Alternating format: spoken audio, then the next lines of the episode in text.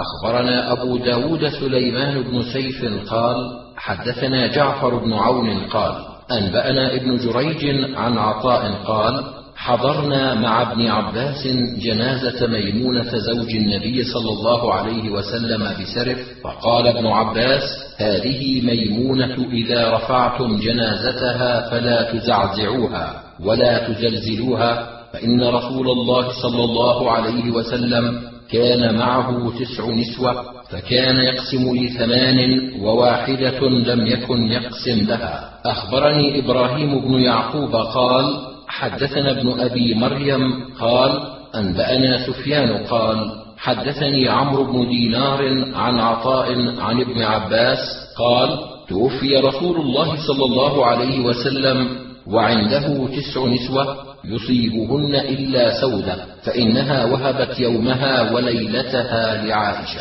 أخبرنا إسماعيل بن مسعود عن يزيد وهو ابن زريع قال حدثنا سعيد عن قتادة أن انسا حدثهم أن النبي صلى الله عليه وسلم كان يطوف على نسائه في الليلة الواحدة وله يومئذ تسع نسوة. أخبرنا محمد بن عبد الله بن المبارك المخرمي قال حدثنا أبو أسامة عن هشام بن عروة عن أبيه عن عائشة قالت كنت أغار على اللاتي وهبن أنفسهن للنبي صلى الله عليه وسلم فأقول أو تهب الحرة نفسها؟ فأنزل الله عز وجل ترجي من تشاء منهن وتؤوي إليك من تشاء. قلت والله ما أرى ربك إلا يسارع لك في هواك. أخبرنا محمد بن عبد الله بن يزيد المقرئ قال حدثنا سفيان قال حدثنا أبو حازم عن سهل بن سعد قال أنا في القوم إذ قالت امرأة إني قد وهبت نفسي لك يا رسول الله فرأ في رأيك. فقام رجل فقال زوجنيها. فقال اذهب فاطلب ولو خاتما من حديد. فذهب فلم يجد شيئا ولا خاتما من حديد. فقال رسول الله صلى الله عليه وسلم أمعك من سور القرآن شيء؟ قال نعم. قال فزوجه بما معه من سور القرآن. أخبرنا محمد بن يحيى بن عبد الله بن خالد النيسابوري قال حدثنا محمد بن موسى بن أعين قال حدثنا أبي عن معمر عن الزهري قال حدثنا أبو سلمة بن عبد الرحمن عن عائشة زوج النبي صلى الله عليه وسلم أنها أخبرته أن رسول الله صلى الله عليه وسلم جاءها حين أمره الله أن يخير أزواجه. قالت عائشة فبدأ بي رسول الله صلى الله عليه وسلم فقال إني ذاكر لك أمرا فلا عليك أن لا تعجلي حتى تستأمري ابويك قالت وقد علم أن أبوي لا يأمراني بفراقه. ثم قال رسول الله صلى الله عليه وسلم يا أيها النبي قل لأزواجك إن كنتن تردن الحياة الدنيا وزينتها فتعالين أمتعكن فقلت في هذا أستأمر أبوي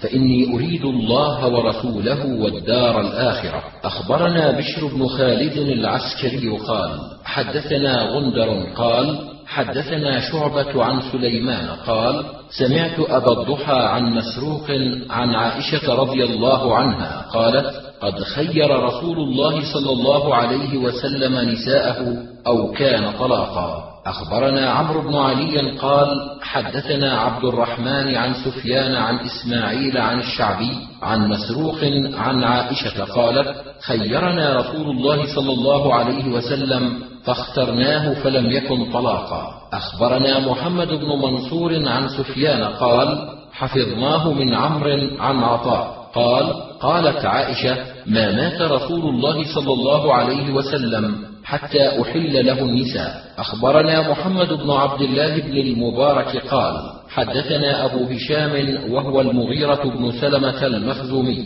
قال حدثنا وهيب قال حدثنا ابن جريج عن عطاء عن عبيد بن عمير عن عائشة قالت ما توفي رسول الله صلى الله عليه وسلم حتى أحل الله له أن يتزوج من النساء ما شاء. أخبرنا عمرو بن زرارة قال حدثنا إسماعيل قال حدثنا يونس عن أبي معشر عن إبراهيم عن علقمه قال كنت مع ابن مسعود وهو عند عثمان رضي الله عنه فقال عثمان خرج رسول الله صلى الله عليه وسلم على فتية. قال أبو عبد الرحمن فلم أفهم فتية كما أردت فقال من كان منكم ذا قول فليتزوج فإنه أغض للبصر وأحصن للفرج ومن لا فالصوم له وجاء أخبرنا بشر بن خالد قال حدثنا محمد بن جعفر عن شعبة عن سليمان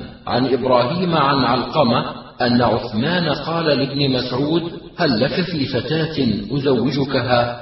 فدعا عبد الله علقمة فحدث أن النبي صلى الله عليه وسلم قال من استطاع الباءة فليتزوج فإنه أغض للبصر وأحصن للفرج ومن لم يستطع فليصم فإنه له وجاء. أخبرني هارون بن إسحاق الهمداني الكوفي قال حدثنا عبد الرحمن بن محمد المحاربي عن الأعمش عن إبراهيم عن علقمة والأسود عن عبد الله قال قال لنا رسول الله صلى الله عليه وسلم من استطاع منكم الباءة فليتزوج ومن لم يستطع فعليه بالصوم فإنه له وجاء قال أبو عبد الرحمن الأسود في هذا الحديث ليس بمحفوظ. أخبرنا محمد بن منصور قال حدثنا سفيان عن الأعمش عن عمارة بن عمير عن عبد الرحمن بن يزيد عن عبد الله قال قال لنا رسول الله صلى الله عليه وسلم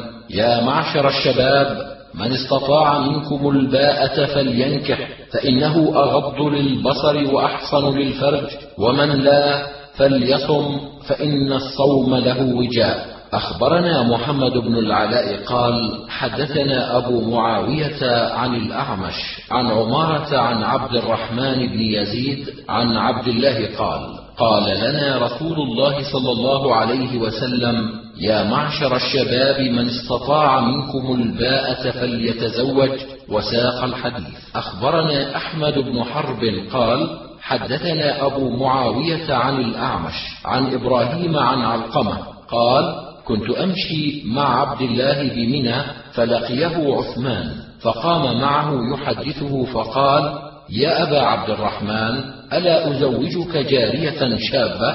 فلعلها تذكرك بعض ما مضى منك. فقال عبد الله أما لئن قلت ذاك لقد قال لنا رسول الله صلى الله عليه وسلم يا معشر الشباب من استطاع منكم الباءة فليتزوج. أخبرنا محمد بن عبيد قال حدثنا عبد الله بن المبارك عن معمر عن الزهري عن سعيد بن المسيب عن سعد بن أبي وقاص قال لقد رد رسول الله صلى الله عليه وسلم على عثمان التبتل ولو أذن له لاختصينا. أخبرنا إسماعيل بن مسعود قال حدثنا خالد عن أشعث عن الحسن عن سعد بن هشام عن عائشة أن رسول الله صلى الله عليه وسلم نهى عن التبتل. أخبرنا إسحاق بن إبراهيم قال أنبأنا معاذ بن هشام قال حدثني أبي عن قتادة عن الحسن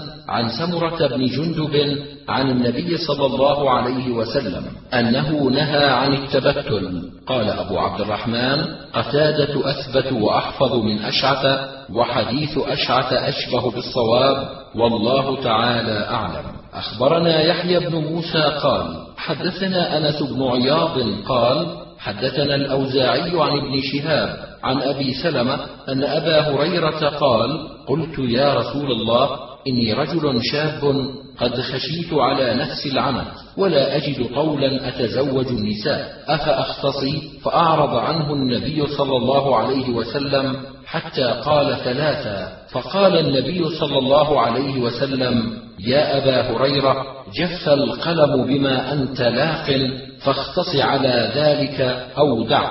قال أبو عبد الرحمن الأوزاعي لم يسمع هذا الحديث من الزهري وهذا حديث صحيح قد رواه يونس عن الزهري. أخبرنا محمد بن عبد الله الخلنجي قال حدثنا أبو سعيد مولى بني هاشم قال حدثنا حسين بن نافع المازني قال حدثني الحسن عن سعد بن هشام أنه دخل على أم المؤمنين عائشة قال قلت إني أريد أن أسألك عن التبتل فما ترين فيه؟ قالت فلا تفعل. أما سمعت الله عز وجل يقول ولقد أرسلنا رسلا من قبلك وجعلنا لهم أزواجا وذرية فلا تتبتل.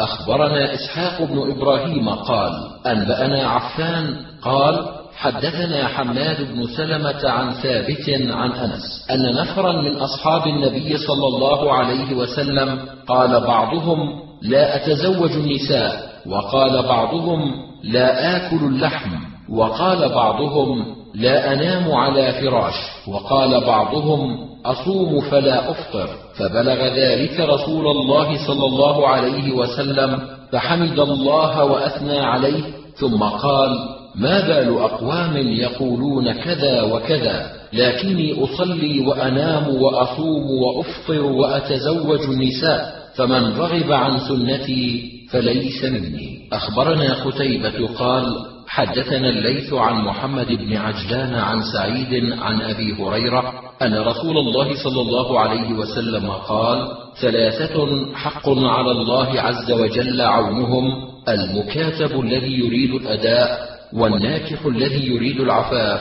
والمجاهد في سبيل الله. أخبرنا قتيبة قال حدثنا حماد عن عمرو عن جابر قال تزوجت فأتيت النبي صلى الله عليه وسلم فقال أتزوجت يا جابر؟ قلت نعم.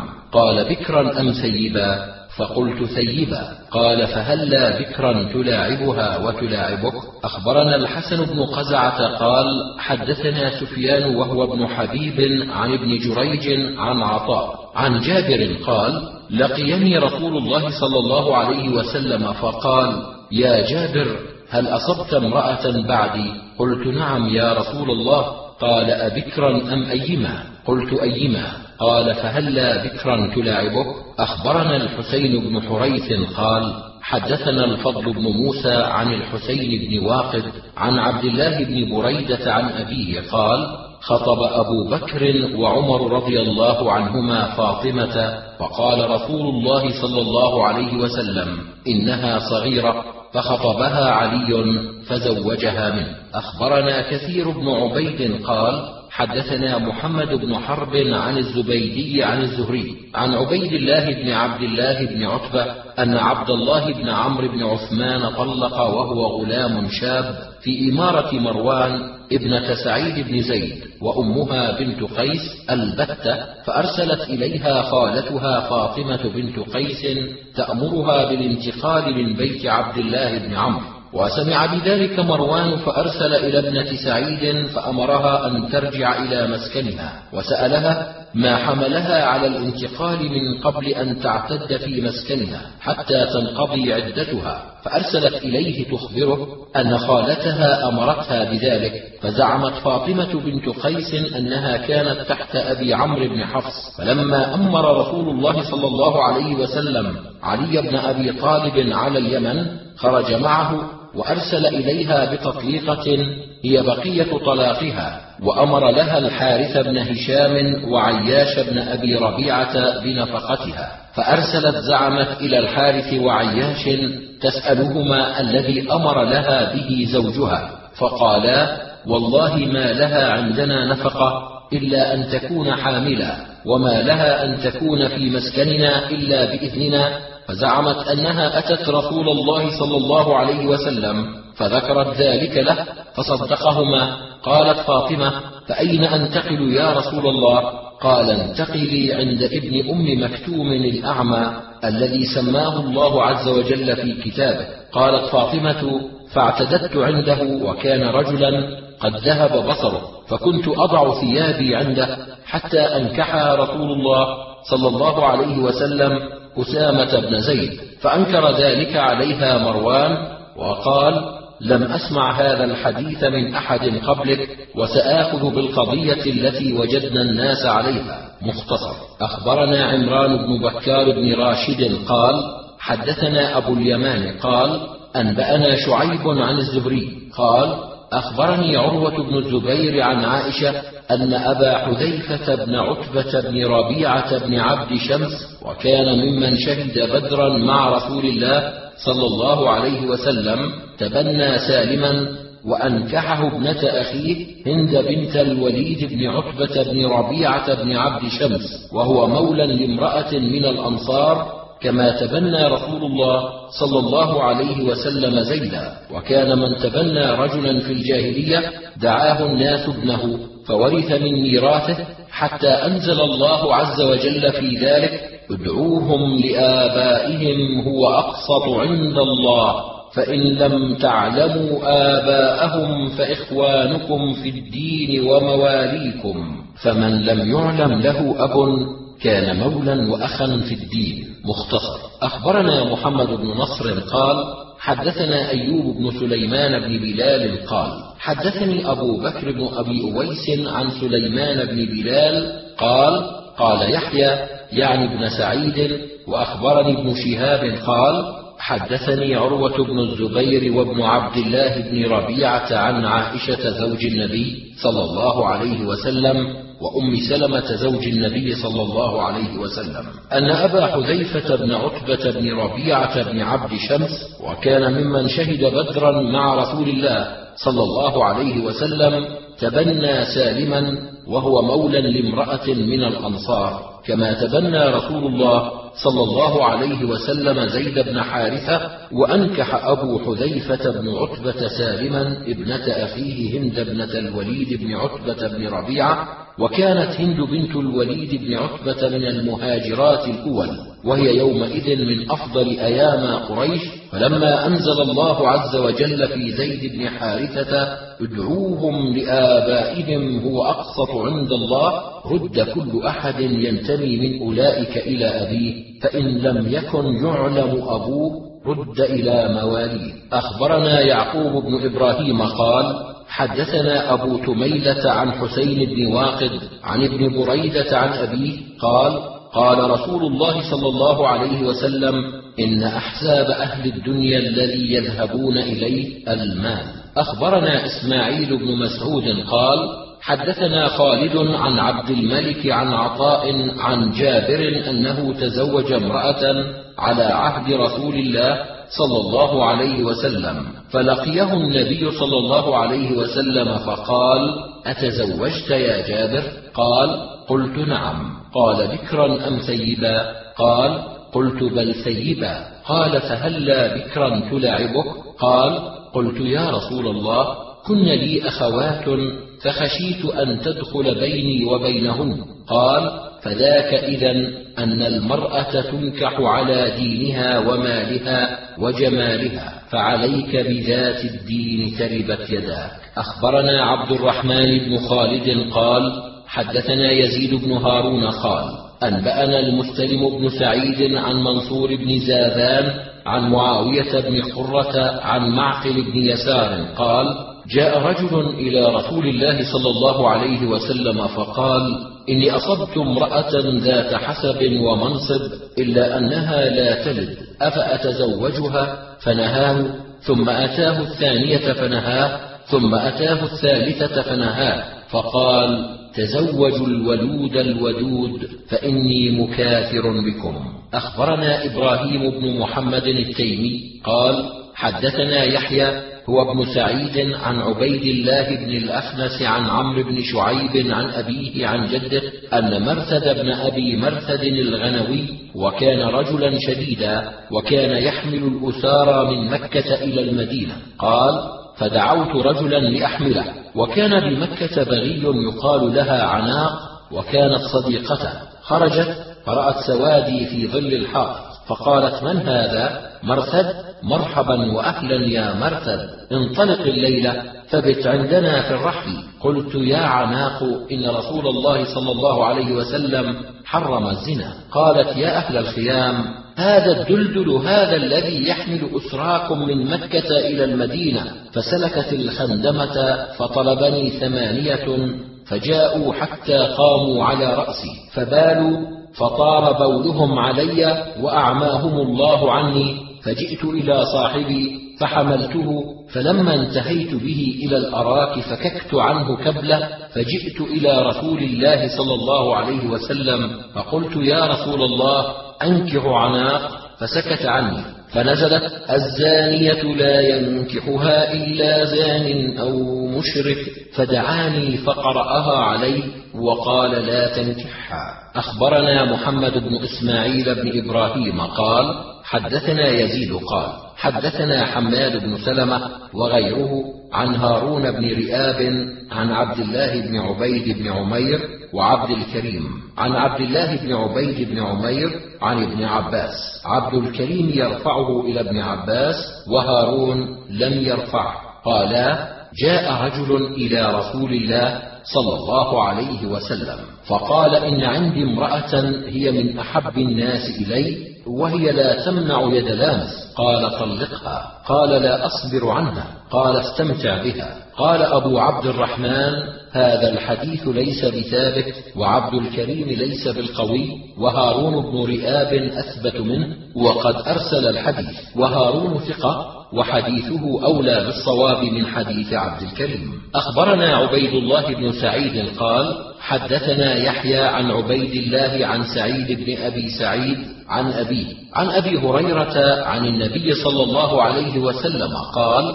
تنكح النساء لأربعة لمالها ولحسبها ولجمالها ولدينها فاظفر بذات الدين تربت يداك. أخبرنا قتيبة قال حدثنا الليث عن ابن عجلان عن سعيد المقبري عن أبي هريرة قال قيل لرسول الله صلى الله عليه وسلم أي النساء خير؟ قال التي تسره إذا نظر وتطيعه إذا أمر ولا تخالفه في نفسها ومالها بما يكره. أخبرنا محمد بن عبد الله بن يزيد قال حدثنا أبي قال حدثنا حيوة وذكر آخر أنبأنا شرحبيل بن شريك أنه سمع أبا عبد الرحمن الحبلي يحدث عن عبد الله بن عمرو بن العاص أن رسول الله صلى الله عليه وسلم قال إن الدنيا كلها متاع وخير متاع الدنيا المرأة الصالحة. أخبرنا إسحاق بن إبراهيم أنبأنا النضر قال حدثنا حماد بن سلمة عن إسحاق بن عبد الله عن أنس قالوا يا رسول الله ألا تتزوج من نساء الأنصار؟ قال إن فيهم لغيرة شديدة. أخبرنا عبد الرحمن بن إبراهيم قال حدثنا مروان قال حدثنا يزيد وهو ابن كيسان عن أبي حازم عن أبي هريرة قال خطب رجل امرأة من الأنصار فقال له رسول الله صلى الله عليه وسلم هل نظرت إليها؟ قال لا. فأمره أن ينظر إليها. أخبرنا محمد بن عبد العزيز بن أبي رزمة قال حدثنا حفص بن غياث قال حدثنا عاصم عن بكر بن عبد الله المزني عن المغيرة بن شعبة قال خطبت امرأة على عهد رسول الله صلى الله عليه وسلم. فقال النبي صلى الله عليه وسلم أنظرت إليها؟ قلت لا. قال فانظر إليها. فإنه أجدر أن يؤدم بينكما. أخبرنا عبيد الله بن سعيد قال حدثنا يحيى عن سفيان قال حدثني إسماعيل بن أمية عن عبد الله بن عروة عن عروة عن عائشة قالت تزوجني رسول الله صلى الله عليه وسلم في شوال وأدخلت عليه في شوال. وكانت عائشة تحب أن تدخل نساءها في شوال فأي نسائه كانت أحظى عنده مني. أخبرني عبد الرحمن بن محمد بن سلام قال حدثني عبد الصمد بن عبد الوارث قال سمعت أبي قال حدثنا حسين المعلم قال حدثني عبد الله بن بريدة قال حدثني عامر بن شراحيل الشعبي أنه سمع فاطمة بنت قيس وكانت من المهاجرات الأول. قالت خطبني عبد الرحمن بن عوف في نفر من أصحاب محمد صلى الله عليه وسلم وخطبني رسول الله صلى الله عليه وسلم على مولاه أسامة بن زيد وقد كنت حدثت أن رسول الله صلى الله عليه وسلم قال من أحبني فليحب أسامة. فلما كلمني رسول الله صلى الله عليه وسلم قلت أمري بيدك فانكحني من شئت. فقال انطلقي إلى أم شريك وأم شريك امرأة غنية من الأنصار عظيمة النفقة في سبيل الله عز وجل ينزل عليها الضيفان. فقلت سأفعل.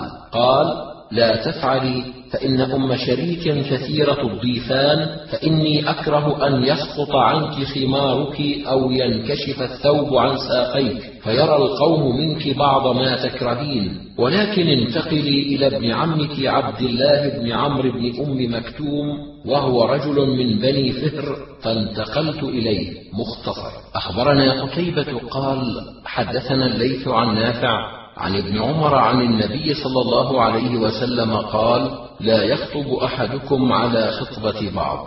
أخبرنا محمد بن منصور وسعيد بن عبد الرحمن. قالا حدثنا سفيان عن الزهري عن سعيد عن أبي هريرة قال قال رسول الله صلى الله عليه وسلم وقال محمد عن النبي صلى الله عليه وسلم لا تناجشوا ولا يبع حاضر لباد ولا يبع الرجل على بيع أخيه ولا يخطب على خطبة أخيه ولا تسأل المرأة طلاق أختها لتفتفئ ما في إنائها. أخبرني هارون بن عبد الله قال حدثنا معن قال حدثنا مالك والحارث بن مسكين قراءة عليه وأنا أسمع عن ابن القاسم قال حدثني مالك عن محمد بن يحيى بن حبان عن الأعرج عن أبي هريرة أن النبي صلى الله عليه وسلم قال لا يخطب أحدكم على خطبة أخيه أخبرني يونس بن عبد الأعلى قال حدثنا ابن وهب قال أخبرني يونس عن ابن شهاب قال أخبرني سعيد بن المسيب عن أبي هريرة أن رسول الله صلى الله عليه وسلم قال لا يخطب أحدكم على خطبة أخيه حتى ينكح أو يترك. أخبرنا قتيبة قال حدثنا غندر عن هشام عن محمد عن أبي هريرة عن النبي صلى الله عليه وسلم قال لا يخطب أحدكم على خطبة أخيه. أخبرني إبراهيم بن الحسن قال حدثنا الحجاج بن محمد قال قال ابن جريج سمعت نافعا يحدث أن عبد الله بن عمر كان يقول نهى رسول الله صلى الله عليه وسلم أن يبيع بعضكم على بيع بعض ولا يخطب الرجل على خطبة الرجل حتى يترك الخاطب قبله أو يأذن له الخاطب. أخبرني حاجب بن سليمان قال حدثنا حجاج قال حدثنا ابن أبي ذئب عن الزهري ويزيد بن عبد الله بن قصيط عن أبي سلمة بن عبد الرحمن وعن الحارث بن عبد الرحمن عن محمد بن عبد الرحمن بن ثوبان أنهما سألا فاطمة بنت قيس عن أمرها فقالت طلقني زوجي ثلاثا فكان يرزقني طعاما فيه شيء. فقلت والله لئن كانت لي النفقة والسكنى لأطلبنها ولا أقبل هذا. فقال الوكيل ليس لك سكنى ولا نفقة. قالت فأتيت النبي صلى الله عليه وسلم فذكرت ذلك له فقال ليس لك سكنى ولا نفقة فاعتدي عند فلانة قالت وكان يأتيها أصحابه ثم قال اعتدي عند ابن أم مكتوم فإنه أعمى. فإذا حللت فآذنيني. قالت فلما حللت آذنته فقال رسول الله صلى الله عليه وسلم ومن خطبك؟ فقلت معاوية ورجل آخر من قريش. فقال النبي صلى الله عليه وسلم أما معاوية فإنه غلام من غلمان قريش لا شيء له وأما الآخر فإنه صاحب شر لا خير فيه. ولكن انكحي أسامة بن زيد. قالت فكرهته فقال لها ذلك ثلاث مرات. فنكحته أخبرنا محمد بن سلمة والحارث بن مسكين قراءة عليه وأنا أسمع واللفظ لمحمد عن ابن القاسم عن مالك عن عبد الله بن يزيد عن أبي سلمة بن عبد الرحمن عن فاطمة بنت قيس أن أبا عمرو بن حفص طلقها البتة وهو غائب فأرسل إليها وكيله بشعير فسخطته فقال والله ما لك علينا من شيء. فجاءت رسول الله صلى الله عليه وسلم فذكرت ذلك له فقال ليس لك نفقة. فأمرها أن تعتد في بيت أم شريك ثم قال تلك امرأة يغشاها أصحابي فاعتدي عند ابن أم مكتوم فإنه رجل أعمى تضعين ثيابك فإذا حللت فآذنيني. قالت فلما حللت ذكرت له أن معاوية بن أبي سفيان وأبا جهم خطباني فقال رسول الله صلى الله عليه وسلم أما أبو جهم فلا يضع عصاه عن عاتقه وأما معاوية فصعلوك لا مال له ولكن انكحي أسامة بن زيد فكرهته ثم قال انكحي أسامة بن زيد فنكحته فجعل الله عز وجل فيه خيرا واغتبطت به. أخبرنا محمد بن آدم قال حدثنا علي بن هاشم بن البريد عن يزيد بن كيسان عن أبي حازم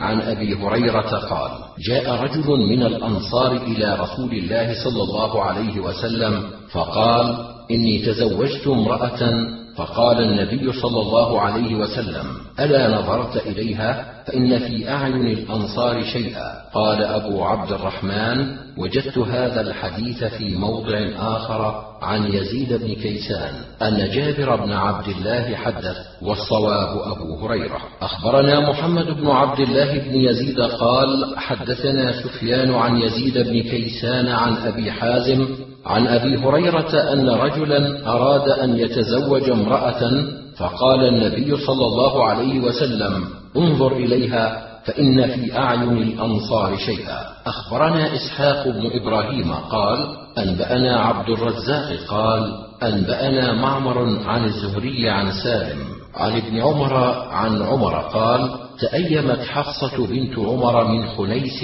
يعني ابن حذافة وكان من أصحاب النبي صلى الله عليه وسلم ممن شهد بدرا فتوفي بالمدينة فلقيت عثمان بن عفان فعرضت عليه حفصة فقلت إن شئت أنكحتك حفصة. فقال سأنظر في ذلك. فلبثت ليالي فلقيته فقال ما أريد أن أتزوج يومي هذا؟ قال عمر فلقيت أبا بكر الصديق رضي الله عنه فقلت إن جئت أنكحتك حفصة فلم يرجع إلي شيئا. فكنت عليه أوجد مني على عثمان رضي الله عنه فلبثت ليالي فخطبها إلي رسول الله صلى الله عليه وسلم فأنكحتها إياه. فلقيني أبو بكر فقال لعلك وجدت علي حين عرضت علي حفصة فلم أرجع إليك شيئا. قلت نعم. قال فإنه لم يمنعني حين عرضت علي أن أرجع إليك شيئا إلا أني سمعت رسول الله صلى الله عليه وسلم يذكرها ولم أكن لأفشي سر رسول الله صلى الله عليه وسلم ولو تركها نكحتها. أخبرنا محمد بن المثنى قال حدثني مرحوم بن عبد العزيز العطار أبو عبد الصمد قال سمعت ثابتا البناني يقول كنت عند أنس بن مالك وعنده ابنة له فقال جاءت امرأة إلى رسول الله صلى الله عليه وسلم فعرضت عليه نفسها. فقالت يا رسول الله ألك في حاجة؟ أخبرنا محمد بن بشار قال حدثنا مرحوم قال حدثنا ثابت عن أنس أن امرأة عرضت نفسها على النبي صلى الله عليه وسلم فضحكت ابنة أنس فقالت ما كان أقل حياءها؟ فقال أنس هي خير منك عرضت نفسها على النبي صلى الله عليه وسلم. أخبرنا سويد بن نصر قال أنبأنا عبد الله قال حدثنا سليمان بن المغيرة عن ثابت عن أنس قال لما انقضت عدة زينب قال رسول الله صلى الله عليه وسلم لزيد اذكرها عليه قال زيد فانطلقت فقلت يا زينب أبشري أرسلني إليك رسول الله صلى الله عليه وسلم يذكرك. فقالت ما أنا بصانعة شيئا حتى أستأمر ربي. فقامت إلى مسجدها ونزل القرآن. وجاء رسول الله صلى الله عليه وسلم فدخل بغير أمر. أخبرني أحمد بن يحيى الصوفي قال حدثنا أبو نعيم قال حدثنا عيسى بن طهمان أبو بكر سمعت أنس بن مالك يقول كانت زينب بنت جحش تفخر على نساء النبي صلى الله عليه وسلم تقول إن الله عز وجل أنكحني من السماء وفيها نزلت آية الحجاب. أخبرنا قتيبة قال حدثنا ابن أبي الموال عن محمد بن المنكدر عن جابر بن عبد الله قال كان رسول الله صلى الله عليه وسلم يعلمنا الاستخارة في الأمور كلها كما يعلمنا السورة من القرآن. يقول إذا هم أحدكم بالأمر فليركع ركعتين من غير الفريضة. ثم يقول اللهم إني أستخيرك بعلمك وأستعينك بقدرتك وأسألك من فضلك العظيم. فإنك تقدر ولا أقدر وتعلم ولا أعلم وأنت علام الغيوب. اللهم إن كنت تعلم أن هذا الأمر خير لي في ديني ومعاشي وعاقبة أمري أو قال في عاجل أمري وآجله فاقدره لي ويسره لي ثم بارك لي فيه وإن كنت تعلم أن هذا الأمر شر لي في ديني ومعاشي وعاقبة أمري أو قال في عاجل أمري وآجله فاصرفه عني واصرفني عنه واقدر لي الخير حيث كان ثم أرضني به. قال ويسمي حاجته. أخبرنا محمد بن إسماعيل بن إبراهيم قال حدثنا يزيد عن حماد بن سلمة عن ثابت البناني حدثني ابن عمر بن أبي سلمة عن أبيه عن أم سلمة لما انقضت عدتها بعث إليها أبو بكر يخطبها عليه فلم تزوج فبعث إليها رسول الله صلى الله عليه وسلم عمر بن الخطاب يخطبها عليه فقالت أخبر رسول الله صلى الله عليه وسلم أني امرأة غير وأني امرأة مصبيه وليس أحد من أوليائي شاهد فأتى رسول الله صلى الله عليه وسلم فذكر ذلك له فقال ارجع إليها فقل لها أما قولك إني امرأة غيرا فسأدعو الله لك فيذهب غيرتك وأما قولك إني امرأة مصبية فستكفين صبيانك. وأما قولك أن ليس أحد من اوليائي شاهد فليس أحد من أوليائك شاهد ولا غائب يكره ذلك. فقالت لابنها يا عمر قم فزوج رسول الله صلى الله عليه وسلم. فزوجه. مختصر. أخبرنا إسحاق بن إبراهيم قال أنبأنا أبو معاوية قال حدثنا هشام بن عروة عن أبيه عن عائشة أن رسول الله صلى الله عليه وسلم تزوجها وهي بنت ست وبنى بها وهي بنت تسع. أخبرنا محمد بن النضر بن مساور قال حدثنا جعفر بن سليمان عن هشام بن عروة عن أبيه عن عائشة قالت تزوجني رسول الله صلى الله عليه وسلم لسبع سنين ودخل علي لتسع سنين. أخبرنا قتيبة قال حدثنا عبثر عن مطرف عن أبي إسحاق عن أبي عبيدة قال قالت عائشة تزوجني رسول الله صلى الله عليه وسلم لتسع سنين وصحبته تسعا أخبرنا محمد بن العلاء وأحمد بن حرب قالا حدثنا أبو معاوية عن الأعمش عن إبراهيم عن الأسود عن عائشة تزوجها رسول الله صلى الله عليه وسلم وهي بنت تسع ومات عنها وهي بنت ثماني عشرة أخبرنا محمد بن عبد الله بن المبارك قال حدثنا يعقوب بن إبراهيم بن سعد قال حدثنا أبي عن صالح عن ابن شهاب قال أخبرني سالم بن عبد الله أنه سمع عبد الله بن عمر يحدث أن عمر بن الخطاب رضي الله عنه حدثنا قال يعني تأيمت حفصة بنت عمر من خنيس بن حذافة السهمي وكان من أصحاب رسول الله صلى الله عليه وسلم فتوفي بالمدينة. قال عمر فأتيت عثمان بن عفان رضي الله عنه فعرضت عليه حفصة بنت عمر. قال قلت إن شئت أنكحتك حفصة.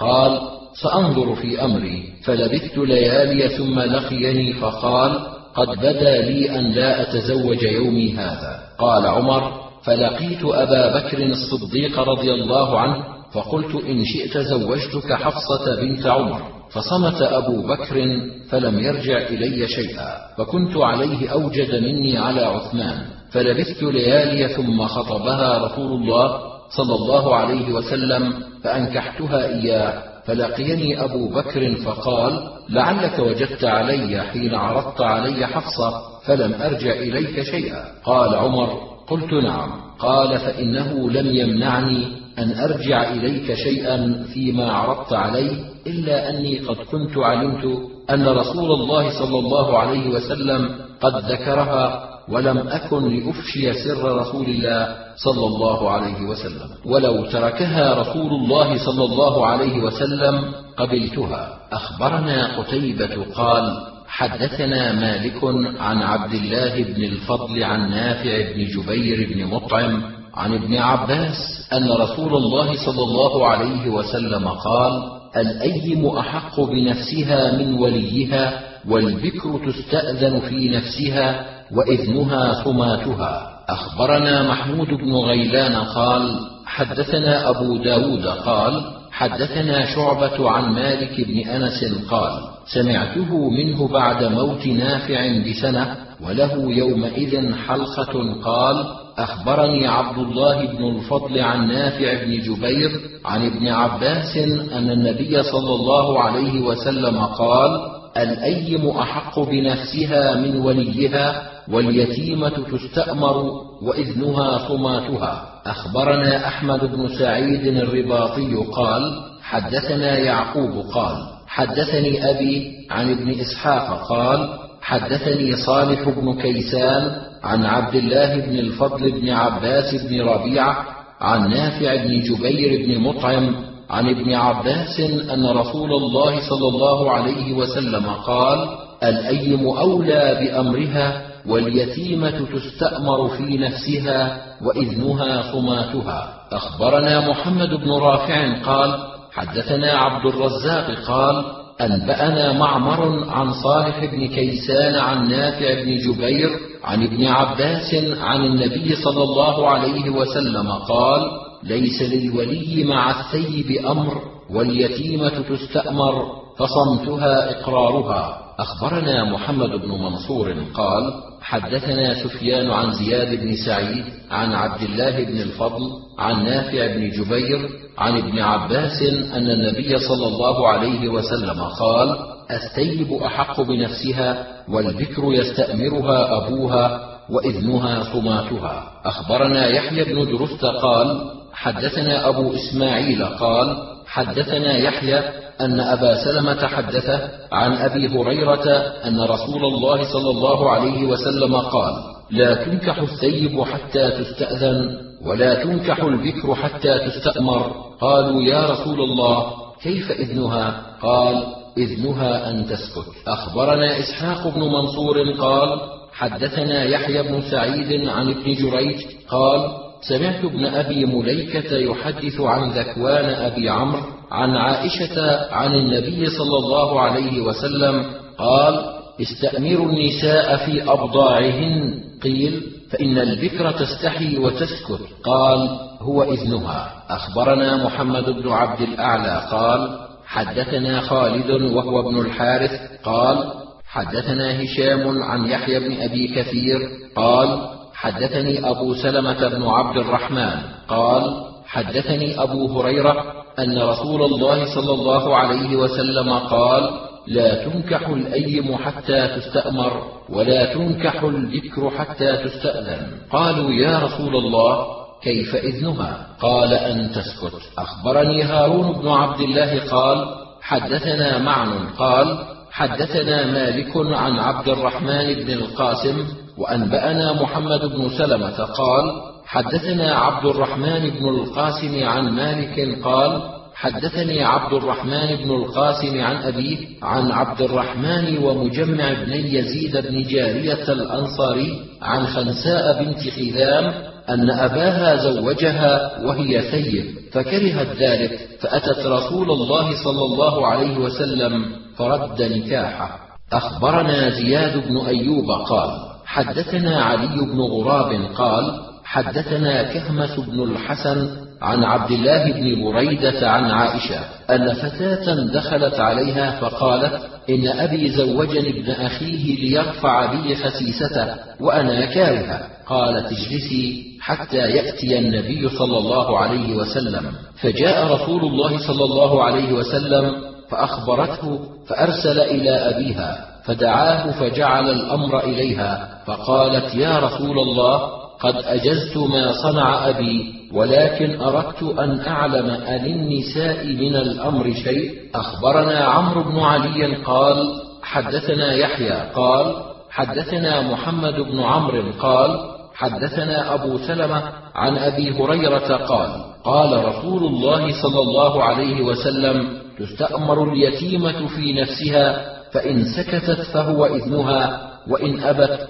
فلا جواز عليها. أخبرنا عمرو بن علي عن محمد بن سواء قال حدثنا سعيد عن قتادة ويعلى بن حكيم عن عكرمة عن ابن عباس قال تزوج رسول الله صلى الله عليه وسلم ميمونة بنت الحارث وهو محرم وفي حديث يعلى بسره. أخبرنا محمد بن منصور قال حدثنا سفيان عن عمرو عن أبي الشعثاء أن ابن عباس أخبره أن النبي صلى الله عليه وسلم تزوج ميمونة وهو محرم. أخبرنا عثمان بن عبد الله قال حدثني إبراهيم بن الحجاج قال حدثنا وهيب عن ابن جريج عن عطاء عن ابن عباس أن النبي صلى الله عليه وسلم نكح ميمونة وهو محرم.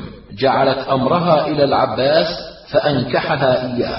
أخبرنا أحمد بن نصر قال حدثنا عبيد الله وهو ابن موسى عن ابن جريج عن عطاء عن ابن عباس أن رسول الله صلى الله عليه وسلم تزوج ميمونة وهو محرم. أخبرنا هارون بن عبد الله قال حدثنا معن قال حدثنا مالك والحارث بن مسكين قراءة عليه وأنا أسمع عن ابن القاسم قال حدثني مالك عن نافع عن نبيه بن وهب أن أبان بن عثمان قال سمعت عثمان بن عفان رضي الله عنه يقول قال رسول الله صلى الله عليه وسلم لا ينكح المحرم ولا ينكح ولا يخطب. حدثنا أبو الأشعث قال حدثنا يزيد وهو ابن زريع قال حدثنا سعيد عن مطر ويعلى بن حكيم عن نبيه بن وهب عن أبان بن عثمان أن عثمان بن عفان رضي الله عنه حدث عن النبي صلى الله عليه وسلم أنه قال لا ينكح المحرم ولا ينكح ولا يخطب. أخبرنا قتيبة قال حدثنا عبثر عن الأعمش عن أبي إسحاق عن أبي الأحوص عن عبد الله قال علمنا رسول الله صلى الله عليه وسلم التشهد في الصلاة والتشهد في الحاجة. قال التشهد في الحاجة أن الحمد لله نستعينه ونستغفره ونعوذ بالله من شرور أنفسنا من يهده الله فلا مضل له ومن يضلل الله فلا هادي له وأشهد أن لا إله إلا الله وأشهد أن محمدا عبده ورسوله ويقرأ ثلاث آيات. أخبرنا عمرو بن منصور قال حدثنا محمد بن عيسى قال حدثنا يحيى بن زكريا بن أبي زائدة عن داود عن عمرو بن سعيد عن سعيد بن جبير عن ابن عباس أن رجلا كلم النبي صلى الله عليه وسلم في شيء فقال النبي صلى الله عليه وسلم إن الحمد لله نحمده ونستعينه من يهده الله فلا مضل له ومن يضلل الله فلا هادي له وأشهد أن لا إله إلا الله وحده لا شريك له وأشهد أن محمدا عبده ورسوله. أما بعد أخبرنا إسحاق بن منصور قال أنبأنا عبد الرحمن قال حدثنا سفيان عن عبد العزيز عن تميم بن طرفة عن عدي بن حاتم قال تشهد رجلان عند النبي صلى الله عليه وسلم فقال أحدهما من يطع الله ورسوله فقد رشد ومن يعصهما فقد غوى. فقال رسول الله صلى الله عليه وسلم بئس الخطيب أنت. أخبرنا محمد بن منصور عن سفيان قال سمعت أبا حازم يقول سمعت سهل بن سعد يقول إني لفي القوم عند النبي صلى الله عليه وسلم فقامت امرأة فقالت يا رسول الله إنها قد وهبت نفسها لك فرأ فيها رأيك. فسكت فلم يجبها النبي صلى الله عليه وسلم بشيء ثم قامت فقال يا رسول الله إنها قد وهبت نفسها لك فرأ فيها رأيك. فقام رجل فقال زوجنيها يا رسول الله. قال هل معك شيء؟ قال لا. قال اذهب فاطلب ولو خاتما من حديد. فذهب فطلب ثم جاء فقال لم أجد شيئا ولا خاتما من حديد. قال هل معك من القرآن شيء؟ قال نعم معي سورة كذا وسورة كذا. قال قد أنكحتكها على ما معك من القرآن. أخبرنا عيسى بن حماد قال أنبأنا الليث عن يزيد بن أبي حبيب عن أبي الخير عن عقبة بن عامر عن رسول الله صلى الله عليه وسلم قال إن أحق الشروط أن يوفى به ما استحللتم به الفروج. أخبرنا عبد الله بن محمد بن تميم قال سمعت حجاجا يقول قال ابن جريج أخبرني سعيد بن أبي أيوب عن يزيد بن أبي حبيب أن أبا الخير حدثه عن عقبة بن عامر عن النبي صلى الله عليه وسلم قال إن أحق الشروط أن يوفى به ما استحللتم به الفروج. أخبرنا إسحاق بن إبراهيم قال أنبأنا سفيان عن الزهري عن عروة عن عائشة قالت جاءت امرأة رفاعة إلى رسول الله صلى الله عليه وسلم فقالت إن رفاعة طلقني فأبت طلاقي وإني تزوجت بعده عبد الرحمن بن الزبير وما معه إلا مثل هدبة الثوب فضحك رسول الله صلى الله عليه وسلم وقال لعلك تريدين أن ترجعي إلى رفاعة؟ لا حتى يذوق عسيلتك وتذوقي عسيلته. أخبرنا عمران بن بكار قال حدثنا أبو اليمان قال أنبأنا شعيب قال أخبرني الزهري قال أخبرني عروة أن زينب بنت أبي سلمة وأمها أم سلمة زوج النبي صلى الله عليه وسلم أخبرته أن أم حبيبة بنت أبي سفيان أخبرتها أنها قالت يا رسول الله أنكح أختي بنت أبي سفيان.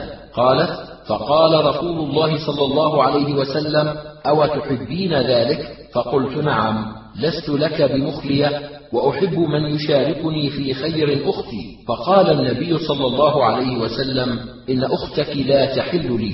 فقلت والله يا رسول الله إنا لنتحدث أنك تريد أن تنكح درة بنت أبي سلمة. فقال بنت أم سلمة؟ فقلت نعم. فقال والله لولا أنها ربيبتي في حجري ما حلت لي. إنها لابنة أخي من الرضاعة. أرضعتني وأبا سلمة ثويبة فلا تعرضن علي بناتكن ولا أخواتكن. أخبرنا وهب بن بيان قال حدثنا ابن وهب قال أخبرني يونس عن ابن شهاب أن عروة بن الزبير حدثه عن زينب بنت أبي سلمة أن أم حبيبة زوج النبي صلى الله عليه وسلم قالت يا رسول الله أنكح بنت أبي تعني أختها. فقال رسول الله صلى الله عليه وسلم وتحبين ذلك؟ قالت نعم لست لك بمخلية وأحب من شركتني في خير أختي. فقال رسول الله صلى الله عليه وسلم إن ذلك لا يحل.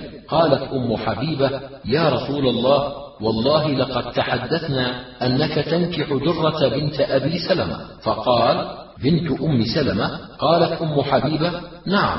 قال رسول الله صلى الله عليه وسلم فوالله لو أنها لم تكن ربيبتي في حجري ما حلت إنها لابنة أخي من الرضاعة أرضعتني وأبا سلمة ثويبة فلا تعرضن علي بناتكن ولا أخواتكن. أخبرنا قتيبة قال حدثني الليث عن يزيد بن أبي حبيب عن عراك بن مالك أن زينب بنت أبي سلمة أخبرت أن أم حبيبة قالت لرسول الله صلى الله عليه وسلم أنا قد تحدثنا أنك ناكح درة بنت أبي سلمة. فقال رسول الله صلى الله عليه وسلم أعلى أم سلمة. لو أني لم أنكح أم سلمة ما حلت لي؟ إن أباها أخي من الرضاعة أخبرنا هناد بن السري عن عبدة عن هشام عن أبيه عن زينب بنت أبي سلمة عن أم حبيبة أنها قالت يا رسول الله هل لك في أختي؟ قال فأصنع ماذا؟ قالت تزوجها. قال فإن ذلك أحب إليك؟ قالت نعم لست لك بمخلية وأحب من يشركني في خير أختي. قال إنها لا تحل لي. قالت فإنه قد بلغني أنك تخطب درة بنت أم سلمة. قال بنت أبي سلمة؟ قالت نعم. قال والله لو لم تكن ربيبتي ما حلت لي. إنها لابنة أخي من الرضاعة. فلا تعرضن علي بناتكن ولا أخواتكن. أخبرني هارون بن عبد الله قال حدثنا معن. قال حدثنا مالك عن أبي الزناد عن الأعرج عن أبي هريرة قال قال رسول الله صلى الله عليه وسلم لا يجمع بين المرأة وعمتها ولا بين المرأة وخالتها. أخبرنا محمد بن يعقوب بن عبد الوهاب بن يحيى بن عباد بن عبد الله بن الزبير بن العوام قال حدثنا محمد بن فليح عن يونس قال ابن شهاب أخبرني قبيصة بن ذؤيب أنه سمع أبا هريرة يقول نهى رسول الله صلى الله عليه وسلم أن يجمع بين المرأة وعمتها والمرأة وخالتها. أخبرني إبراهيم بن يعقوب قال حدثنا ابن أبي مريم قال حدثنا يحيى بن أيوب أن جعفر بن ربيعة حدثه عن عراك بن مالك وعبد الرحمن الأعرج عن أبي هريرة عن رسول الله صلى الله عليه وسلم أنه نهى أن تنكح المرأة على عمتها أو خالتها. أخبرنا قتيبة قال حدثنا الليث عن يزيد بن أبي حبيب عن عراك بن مالك عن أبي هريرة أن رسول الله صلى الله عليه وسلم نهى عن أربع نسوة يجمع بينهن المرأة وعمتها والمرأة وخالتها. أخبرنا عمرو بن منصور قال حدثنا عبد الله بن يوسف قال حدثنا الليث قال أخبرني أيوب بن موسى عن بكير بن عبد الله بن الأشج عن سليمان بن يسار عن عبد الملك بن يسار عن أبي هريرة عن رسول الله صلى الله عليه وسلم أنه قال لا تنكح المرأة على عمتها ولا على خالتها. أخبرنا مجاهد بن موسى قال حدثنا ابن عيينة عن عمرو بن دينار عن أبي سلمة عن أبي هريرة قال نهى رسول الله صلى الله عليه وسلم أن تنكح المرأة على عمتها أو على خالتها أخبرنا يحيى بن درست قال حدثنا أبو إسماعيل قال حدثنا يحيى بن أبي كثير أن أبا سلمة حدثه عن أبي هريرة عن رسول الله صلى الله عليه وسلم أنه قال لا تنكح المرأة على عمتها ولا على خالتها. أخبرنا عبيد الله بن سعيد قال حدثنا يحيى قال حدثنا هشام قال حدثنا محمد عن أبي هريرة عن النبي صلى الله عليه وسلم قال لا تنكح المرأة على عمتها ولا على خالتها. أخبرنا إسحاق بن إبراهيم قال أنبأنا المعتمر عن داود بن أبي هند عن الشعبي عن أبي هريرة قال نهى رسول الله صلى الله عليه وسلم أن تنكح المرأة على عمتها والعمة على بنت أخيها. أخبرنا محمد بن عبد الأعلى قال حدثنا خالد قال حدثنا شعبة قال أخبرني عاصم قال قرأت على الشعبي كتابا فيه عن جابر عن النبي صلى الله عليه وسلم قال لا تنكح المرأة على عمتها ولا على خالتها. قال سمعت هذا من جابر. أخبرني محمد بن آدم عن ابن المبارك عن عاصم عن الشعبي قال سمعت جابر بن عبد الله يقول نهى رسول الله صلى الله عليه وسلم أن تنكح المرأة على عمتها وخالتها. أخبرني إبراهيم بن الحسن قال حدثنا حجاج عن ابن جريج عن أبي الزبير عن جابر قال نهى رسول الله صلى الله عليه وسلم أن تنكح المرأة على عمتها أو على خالتها. أخبرنا عبيد الله بن سعيد قال حدثنا يحيى قال أنبأنا مالك قال حدثني عبد الله بن دينار عن سليمان بن يسار عن عروة عن عائشة عن النبي صلى الله عليه وسلم قال ما حرمته الولادة حرمه الرضاع.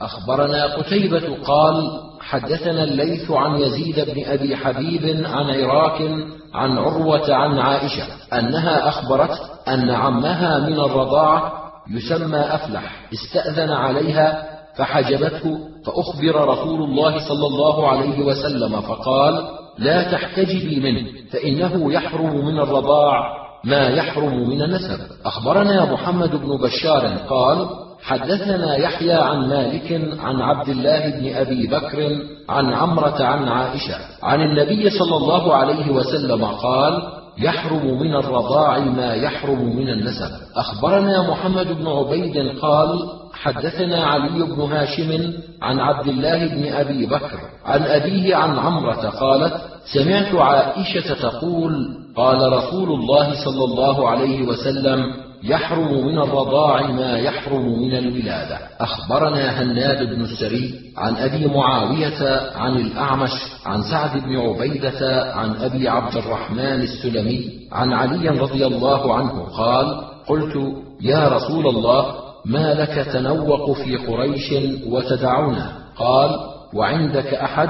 قلت نعم بنت حمزة. قال رسول الله صلى الله عليه وسلم إنها لا تحل لي إنها ابنة أخي من الرضاعة أخبرني إبراهيم بن محمد قال حدثنا يحيى بن سعيد عن شعبة عن قتادة عن جابر بن زيد عن ابن عباس قال ذكر لرسول الله صلى الله عليه وسلم بنت حمزة فقال إنها ابنة أخي من الرضاعة قال شعبة هذا سمعه قتادة من جابر بن زيد. أخبرنا عبد الله بن الصباح بن عبد الله قال حدثنا محمد بن سواء قال حدثنا سعيد عن قتادة عن جابر بن زيد عن ابن عباس أن رسول الله صلى الله عليه وسلم أريد على بنت حمزة فقال إنها ابنة أخي من الرضاعة وإنه يحرم من الرضاع ما يحرم من النسب. أخبرني هارون بن عبد الله قال حدثنا معن قال حدثنا مالك والحارث بن مسكين قراءة عليه وأنا أسمع عن ابن القاسم قال حدثني مالك عن عبد الله بن أبي بكر عن عمرة عن عائشة قالت كان فيما أنزل الله عز وجل وقال الحارث فيما أنزل من القرآن عشر رضعات معلومات يحرم ثم نسخن بخمس معلومات فتوفي رسول الله صلى الله عليه وسلم وهي مما يقرأ من القرآن. أخبرنا عبد الله بن الصباح بن عبد الله قال حدثنا محمد بن سواء قال حدثنا سعيد عن قتادة وأيوب عن صالح أبي الخليل عن عبد الله بن الحارث بن نوفل عن أم الفضل أن نبي الله صلى الله عليه وسلم سئل عن الرضاع فقال لا تحرم الإملاجة ولا الإملاجتان وقال قتادة المصة والمصتان. أخبرنا شعيب بن يوسف عن يحيى عن هشام قال حدثني أبي عن عبد الله بن الزبير عن النبي صلى الله عليه وسلم قال لا تحرم المصة والمصتان. أخبرنا زياد بن أيوب قال حدثنا ابن علية عن أيوب عن ابن أبي مليكة عن عبد الله بن الزبير عن عائشة قالت قال رسول الله صلى الله عليه وسلم لا تحرم المصة والمصتان. أخبرنا محمد بن عبد الله بن بزيع قال حدثنا يزيد يعني بن زريع قال حدثنا سعيد عن قتادة قال كتبنا إلى إبراهيم بن يزيد النخعي نسأله عن الرضاع فكتب أن شريحا حدثنا أن عليا وابن مسعود كانا يقولان يحرم من الرضاع قليله وكثيره وكان في كتابه أن أبا الشعثاء المحاربي حدثنا أن عائشة حدثته أن نبي الله صلى الله عليه وسلم كان يقول لا تحرم الخطفة والخطفتان. أخبرنا هناد بن السري في حديثه عن أبي الأحوص عن أشعث بن أبي الشعثاء عن أبيه عن مسروق قال قالت عائشة دخل علي رسول الله صلى الله عليه وسلم وعندي رجل قاعد فاشتد ذلك عليه ورأيت الغضب في وجهه فقلت يا رسول الله إنه أخي من الرضاعة فقال انظرن ما إخوانكن ومرة أخرى انظرن من إخوانكن من الرضاعة فإن الرضاعة من المجاعة أخبرنا هارون بن عبد الله قال حدثنا معن قال حدثنا مالك عن عبد الله بن أبي بكر عن عمرة أن عائشة أخبرتها أن رسول الله صلى الله عليه وسلم كان عندها وأنها سمعت رجلا يستأذن في بيت حفصة. قالت عائشة فقلت يا رسول الله هذا رجل يستأذن في بيتك فقال رسول الله صلى الله عليه وسلم أراه فلانا لعم حفصة من الرضاعة. قالت عائشة فقلت لو كان فلان حيا لعمها من الرضاعة دخل علي. فقال رسول الله صلى الله عليه وسلم إن الرضاعة تحرم ما يحرم من الولادة. أخبرني إسحاق بن إبراهيم قال أنبأنا عبد الرزاق قال انبانا ابن جريج قال أخبرني عطاء عن عروة أن عائشة قالت جاء عمي أبو الجعد من الرضاعة فرددته قال وقال هشام هو أبو القعيس فجاء رسول الله صلى الله عليه وسلم فقال رسول الله صلى الله عليه وسلم ذني له. أخبرنا عبد الوارث بن عبد الصمد بن عبد الوارث قال حدثني أبي عن أيوب عن وهب بن كيسان عن عروة عن عائشة أن أخا أبي القعيس استأذن على عائشة بعد آية الحجاب فأبت أن تأذن له فذكر ذلك للنبي صلى الله عليه وسلم فقال ذني له فإنه عمك. فقلت إنما أرضعتني المرأة ولم يرضعني الرجل. فقال إنه عمك فليلج عليك. أخبرنا هارون بن عبد الله أنبأنا معن قال حدثنا مالك عن ابن شهاب عن عروة عن عائشة قالت كان أفلح أخو أبي القعيس يستأذن علي وهو عمي من الرضاعة فأبيت أن آذن له حتى جاء رسول الله صلى الله عليه وسلم. فأخبرته فقال ذني له فإنه عمك.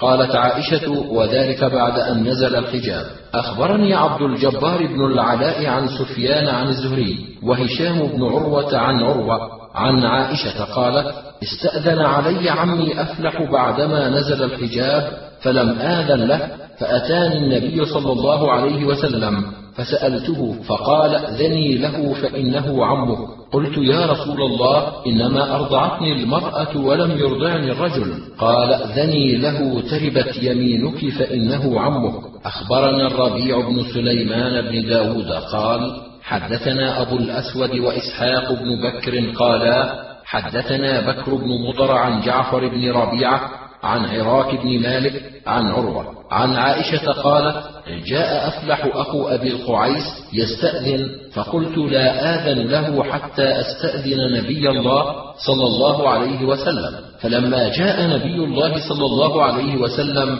قلت له جاء أفلح أخو أبي القعيس يستأذن فأبيت أن آذن له فقال ذني له فإنه عمك. قلت إنما أرضعتني امرأة أبي القعيس ولم يرضعني الرجل.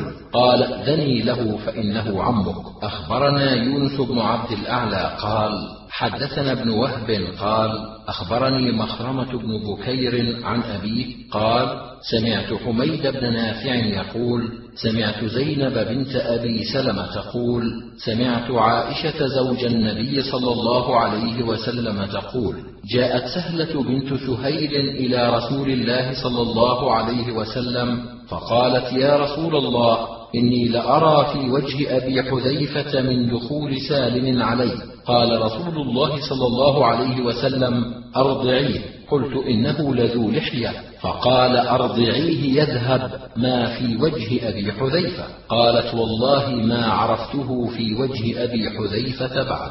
أخبرنا عبد الله بن محمد بن عبد الرحمن قال حدثنا سفيان قال سمعناه من عبد الرحيم وهو ابن القاسم عن أبيه عن عائشة قالت جاءت سهلة بنت سهيل إلى رسول الله صلى الله عليه وسلم فقالت إني أرى في وجه أبي حذيفة من دخول سالم عليه. قال فأرضعيه قالت وكيف أرضعه وهو رجل كبير؟ فقال ألست أعلم أنه رجل كبير. ثم جاءت بعد فقالت والذي بعثك بالحق نبيا ما رأيت في وجه أبي حذيفة بعد شيئا أكره. أخبرنا أحمد بن يحيى أبو الوزير قال سمعت ابن وهب قال أخبرني سليمان عن يحيى وربيعة عن القاسم عن عائشة قالت أمر النبي صلى الله عليه وسلم امرأة أبي حذيفة أن ترضع سالما مولى أبي حذيفة حتى تذهب غيرة أبي حذيفة فأرضعته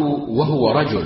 قال ربيعة فكانت رخصة لسالم. أخبرنا حميد بن مسعدة عن سفيان وهو ابن حبيب عن ابن جريج عن ابن أبي مليكة عن القاسم بن محمد عن عائشة قالت جاءت سهلة إلى رسول الله صلى الله عليه وسلم فقالت يا رسول الله إن سالما يدخل علينا وقد عقل ما يعقل الرجال وعلم ما يعلم الرجال. قال أرضعيه تحرمي عليه بذلك. فمكثت حولا لا أحدث به ولقيت القاسم فقال حدث به ولا تهابه. أخبرنا عمرو بن علي عن عبد الوهاب قال أنبأنا أيوب عن ابن أبي مليكة عن القاسم عن عائشة أن سالما مولى أبي حذيفة كان مع أبي حذيفة وأهله في بيتهم فأتت بنت سهيل إلى النبي صلى الله عليه وسلم فقالت إن سالما قد بلغ ما يبلغ الرجال وعقل ما عقلوه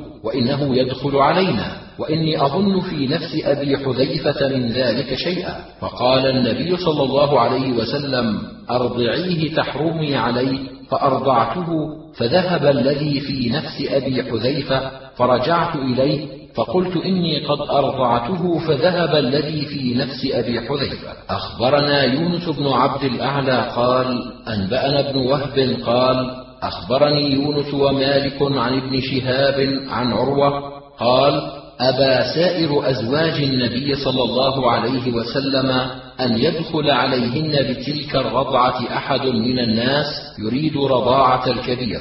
وقلنا لعائشة والله ما نرى الذي أمر رسول الله صلى الله عليه وسلم سهلة بنت سهيل إلا رخصة في رضاعة سالم وحده من رسول الله صلى الله عليه وسلم. والله لا يدخل علينا أحد بهذه الرضعة ولا يرانا. أخبرنا عبد الملك بن شعيب بن الليث قال أخبرني أبي عن جدي قال حدثني عقيل عن ابن شهاب أخبرني أبو عبيدة بن عبد الله بن زمعة أن أمه زينب بنت أبي سلمة أخبرته أن أمها أم سلمة زوج النبي صلى الله عليه وسلم كانت تقول أبى سائر أزواج النبي صلى الله عليه وسلم أن يدخل عليهن بتلك الرضاعة. وقلنا لعائشة والله ما نرى هذه إلا رخصة رخصها رسول الله صلى الله عليه وسلم خاصة لسالم فلا يدخل علينا أحد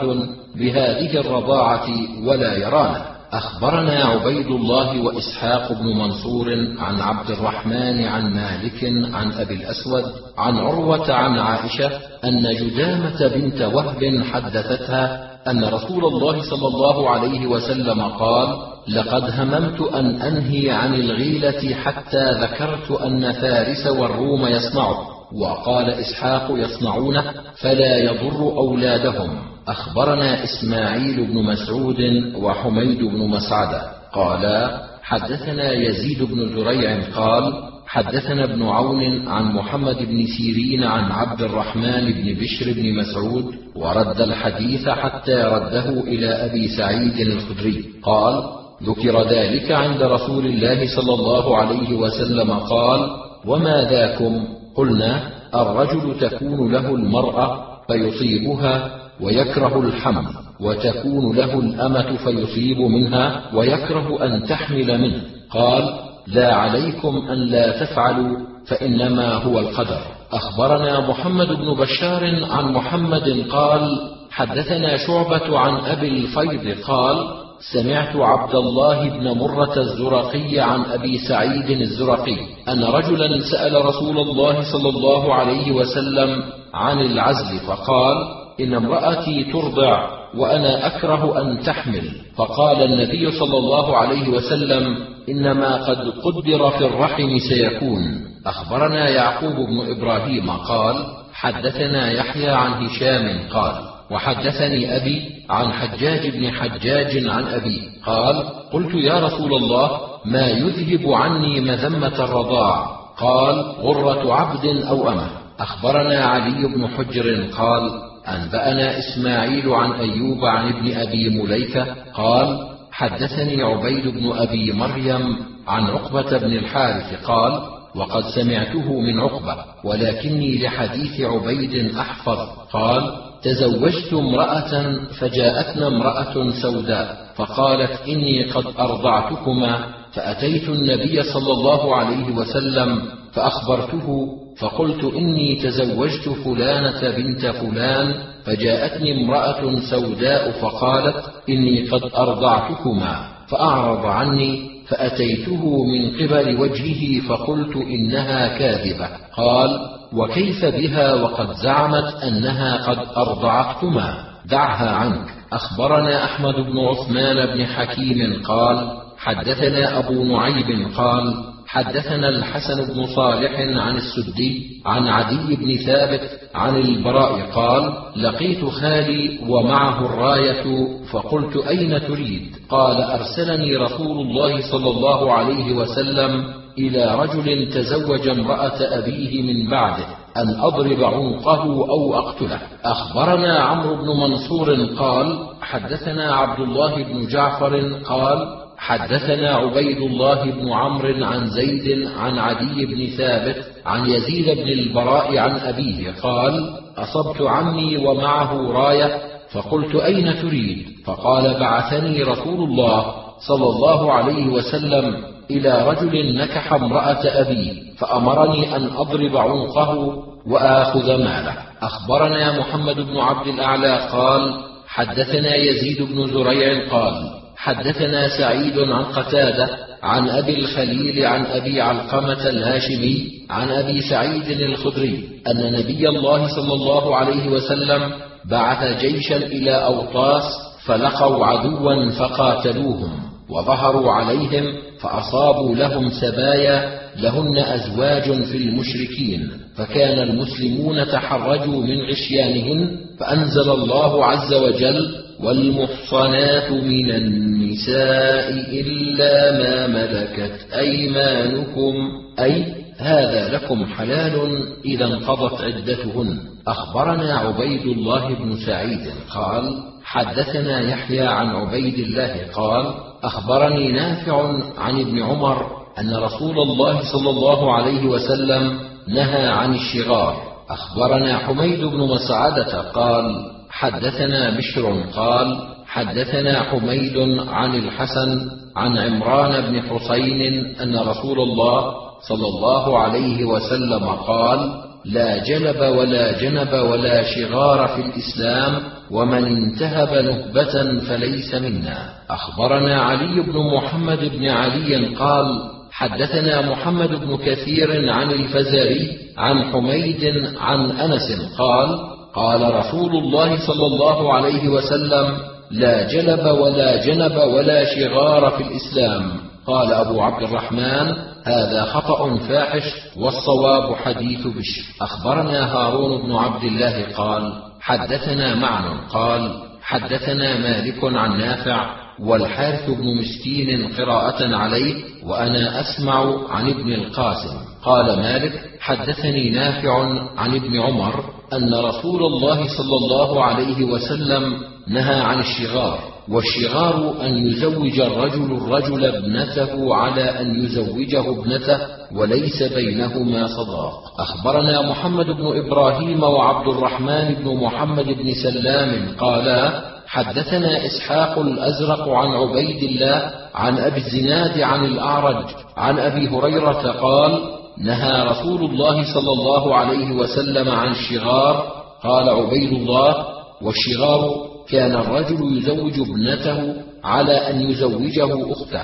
أخبرنا قتيبة قال حدثنا يعقوب عن أبي حازم عن سهل بن سعد أن امرأة جاءت رسول الله صلى الله عليه وسلم فقالت يا رسول الله جئت لأهب نفسي لك. فنظر إليها رسول الله صلى الله عليه وسلم فصعد النظر إليها وصوبه ثم طأطأ رأسه فلما رأت المرأة أنه لم يقض فيها شيئا جلست فقام رجل من أصحابه فقال أي رسول الله؟ إن لم يكن لك بها حاجة فزوجنيها. قال هل عندك من شيء؟ فقال لا والله ما وجدت شيئا. فقال انظر ولو خاتما من حديد. فذهب ثم رجع فقال لا والله يا رسول الله ولا خاتما من حديد ولكن هذا ازاري قال سهل ما له رداء فلها نصفه. فقال رسول الله صلى الله عليه وسلم ما تصنع بإزارك إن لبسته لم يكن عليها منه شيء وإن لبسته لم يكن عليك منه شيء.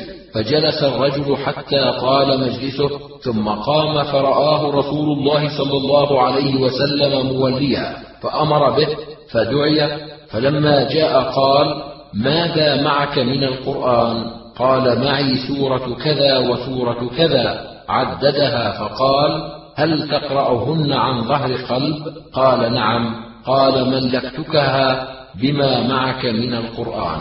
أخبرنا قتيبة قال حدثنا محمد بن موسى عن عبد الله بن عبد الله بن أبي طلحة عن أنس قال تزوج أبو طلحة أم سليم فكان صداق ما بينهما الإسلام. أسلمت أم سليم قبل أبي طلحة فخطبها. فقالت إني قد أسلمت فإن أسلمت نكحتك فأسلم فكان صداق ما بينهما. أخبرنا محمد بن النضر بن مساور قال أنبأنا جعفر بن سليمان عن ثابت عن أنس قال خطب أبو طلحة أم سليم فقالت والله ما مثلك يا أبا طلحة يرد ولكنك رجل كافر. وأنا امرأة مسلمة ولا يحل لي أن أتزوجك فإن تسلم فذاك مهري وما أسألك غيره. فأسلم فكان ذلك مهرها. قال ثابت فما سمعت بامرأة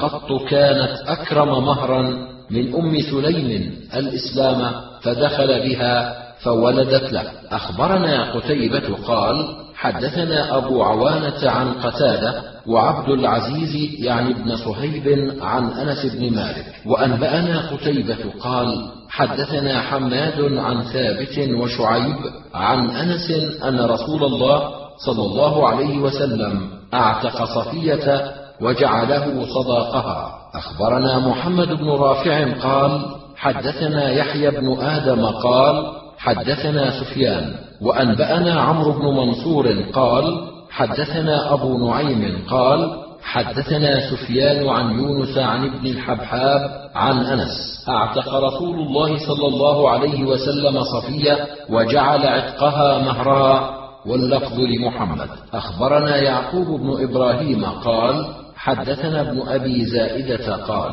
حدثني صالح بن صالح عن عامر عن أبي بردة بن أبي موسى عن أبي موسى قال قال رسول الله صلى الله عليه وسلم ثلاثة يؤتون أجرهم مرتين. رجل كانت له أمة فأدبها فأحسن أدبها وعلمها فأحسن تعليمها ثم أعتقها وتزوجها. وعبد يؤدي حق الله وحق مواليه ومؤمن أهل الكتاب. أخبرنا هناد بن السري عن أبي زبيد عبثر بن القاسم عن مطرف عن عامر عن أبي بردة عن أبي موسى قال قال رسول الله صلى الله عليه وسلم من أعتق جاريته ثم تزوجها فله أجران. أخبرنا يونس بن عبد الأعلى وسليمان بن داود عن ابن وهب. أخبرني يونس عن ابن شهاب قال أخبرني عروة بن الزبير أنه سأل عائشة عن قول الله عز وجل وإن خفتم ألا تقسطوا في اليتامى فانكحوا ما طاب لكم من النساء. قالت يا ابن أختي هي اليتيمة تكون في حجر وليها فتشاركه في ماله فيعجبه مالها وجمالها فيريد وليها أن يتزوجها بغير أن يقسط في صداقها فيعطيها مثل ما يعطيها غيره فنهوا أن ينكحوهن إلا أن يقسطوا لهن ويبلغوا بهن أعلى سنتهن من الصداق فأمروا أن ينكحوا ما طاب لهم من النساء سواهن. قال عروة قالت عائشة ثم إن الناس استفتوا رسول الله صلى الله عليه وسلم بعد فيهن. فأنزل الله عز وجل ويستفتونك في النساء قل الله يفتيكم فيهن إلى قوله وترغبون أن تنكحوهن. قالت عائشة والذي ذكر الله تعالى أنه يتلى في الكتاب الآية الأولى التي فيها وإن خفتم ألا تقسطوا في اليتامى فانكحوا ما طاب لكم من النساء قالت عائشة وقول الله في الآية الأخرى وترغبون أن تنكحوهن رغبة أحدكم عن يتيمته التي تكون في حجره حين تكون قليلة المال والجمال فنهوا أن ينكحوا ما رغبوا في مالها من يتامى النساء إلا بالقسط من أجل رغبتهم عنهن. أخبرنا إسحاق بن إبراهيم قال حدثنا عبد العزيز بن محمد عن يزيد بن عبد الله بن الهاد عن محمد بن إبراهيم عن أبي سلمة قال سألت عائشة عن ذلك فقالت فعل رسول الله صلى الله عليه وسلم على اثنتي عشرة أوقية ونش وذلك خمسمائة درهم. أخبرنا محمد بن عبد الله بن المبارك قال حدثنا عبد الرحمن بن مهدي قال حدثنا داود بن قيس عن موسى بن يسار عن أبي هريرة قال كان الصداق إذ كان فينا رسول الله صلى الله عليه وسلم عشرة أواق. أخبرنا علي بن حجر بن إياس بن مقاتل بن مشمرخ بن خالد قال حدثنا إسماعيل بن إبراهيم عن أيوب وابن عون وسلمة بن علقمة وهشام بن حسان. دخل حديث بعضهم في بعض عن محمد بن سيرين. قال سلمة عن ابن سيرين نبئت عن أبي العجفاء. وقال الآخرون عن محمد بن سيرين عن أبي العجفاء. قال قال عمر بن الخطاب ألا لا تغلوا صدق النساء فإنه لو كان مكرمة وفي الدنيا أو تقوى عند الله عز وجل كان أولاكم به النبي صلى الله عليه وسلم. ما أصدق رسول الله صلى الله عليه وسلم امرأة من نسائه ولا أصدقت امرأة من بناته أكثر من ثنتي عشرة أوقية وإن الرجل ليغلي بصدقة امرأته حتى يكون لها عداوة في نفسه وحتى يقول كلفت لكم علق القربة.